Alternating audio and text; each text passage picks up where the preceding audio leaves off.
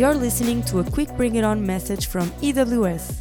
In 5 minutes max, we deliver a short idea, story, or principle that can be transported into your sport practice or life in general in order to optimize it. Without further ado, enjoy your today's quick bio. Hello, and welcome to today's quick bio. And this one will be about a major implication around choices. If we take a close look at the steps we make throughout the days, we notice that every one of them is circumscribed by some kind of choice. Whether they are big or small, conscious or unconscious, in the present or for the future. They are influenced by emotions, values, other people, time, and influence these same things thereafter. It is fair to say that each person, regardless of circumstances, makes hundreds of choices each day. So, a lot could be talked about this. But today, I just want to point to the obvious a consequence that is often out of our expectations and hard to accept, which is each choice has associated with it some gains and some losses. In other words, by making a decision, you hopefully are choosing what you value most and rejecting other possibilities. I've heard Dr. Emily Anholt talking about this in her TED Talk, which I highly recommend to everyone, by the way, for psychotherapy educational content, and the link will be in the description.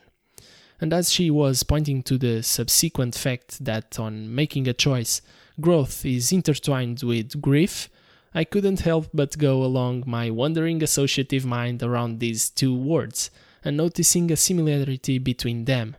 They both start with GR. And what's the sound associated with frustration? That's right, in comic books you also see it. Grrr. So, to bring the idea home, going for a course of action almost certainly will frustrate you or others by not getting something appreciated. In every grinding process, there are some grrr to shout out. For every green you make celebrating a victory, grimy times probably were previous to it. We might get sad for not getting what we desire, for sure. We might grieve for something we've lost.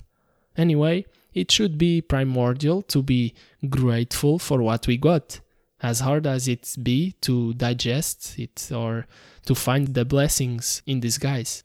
EWS is all about getting closer to the personal adequate conditions to make more conscious and deliberate choices that are aligned with one's values, needs, and wishes, as these have the power to change quality of life, not only in your sports practice. And during these processes, it's good to remind a major principle we represent here our reinforced ability to respond with a degree of freedom to situations cognitively and behaviorally. As the Marcus Aurelius quote implies, quote, if you are distressed by anything external, the pain is not due to the thing itself, but to your own estimate of it, and this you have the power to revoke at any moment. But more on this on another note. As with almost every significant choice, discomfort is implicated. Discomfort in letting go of something desirable, discomfort about confronting something uncertain or that we are afraid of. And these are just a few categories that our minds usually come up to keep us in our comfort zone, often leading to procrastination, distress, or other undesirable stuff. The main point here is will you prefer the kind of choices that are comfortable, give you a short hedonic pleasure and a subsequent general pain, discomfort, or the ones that give acute pain but are valuable and render general satisfaction. So, the next time you are, let me say, grooming some decision, remember you are going after some win and possibly will lose some perks. Approach the situation deliberately and courageously say, Bring it on. I hope that some serenity and an acceptance attitude unfolds from here. What do you think about that? Let me know in the comments. Do you have any situation in your sport, school, or work that you are aware of pursuing? And with that, what did you need to sacrifice and pass up? See you on the next quick bio and make sure you have the greatest day possible. Until then, take care. We hope you enjoy today's quick bio. For deeper dives on topics around sports psychology, please visit ewsport.eu.